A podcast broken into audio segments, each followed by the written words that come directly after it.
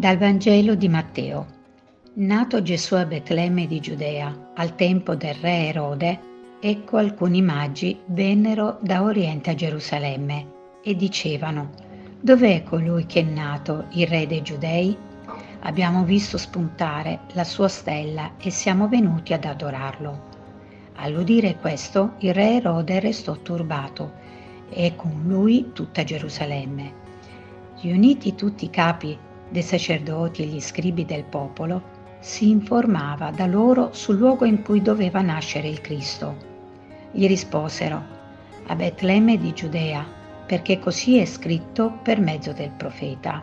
E tu, Betlemme, terra di Giuda, non sei davvero l'ultima delle città principali di Giuda.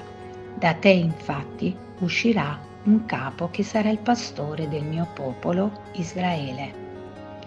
Allora Erode, chiamati segretamente i magi, si fece dire da loro con esattezza il tempo in cui era apparsa la stella e li inviò a Betlemme dicendo Andate e informatevi accuratamente sul bambino e quando l'avete trovato fatemelo sapere perché anch'io venga ad adorarlo.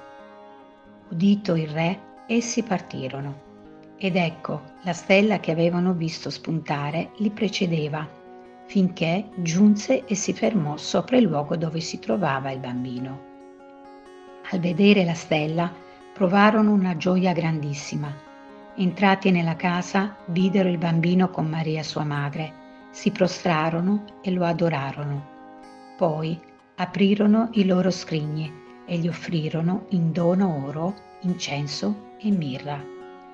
Avvertiti in sogno di non tornare da Erode, per un'altra strada fecero ritorno al loro paese.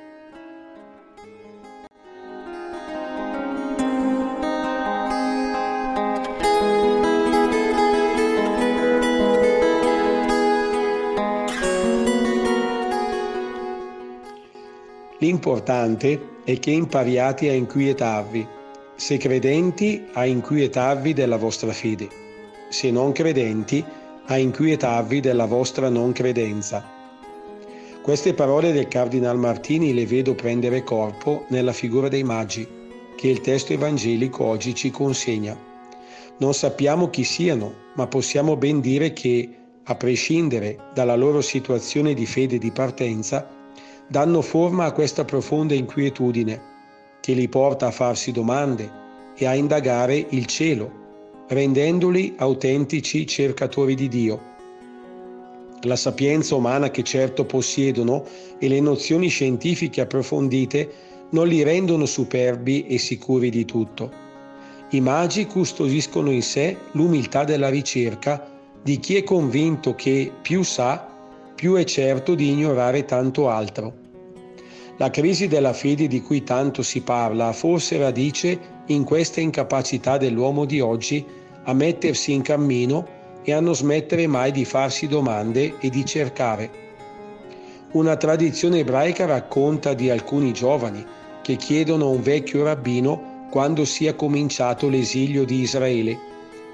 L'esilio di Israele, risponde il maestro, cominciò il giorno in cui Israele non soffrì più del fatto di essere in esilio. È proprio così. La fatica di credere comincia proprio nel momento in cui a nessuno interessa più credere. I magi diventano segno di questo paradosso. Quando l'uomo si mette in cerca di Dio, si accorge che Dio lo ha già trovato. Per ciascuno è data una stella che guida quell'incontro, che dà luce alla propria vita. Mi chiedo se alimento in me questa sana inquietudine. Spirito Santo, tieni i miei piedi ancorati a terra, ma i miei occhi alzati a scrutare il cielo, per non smettere di cercarti. Mai.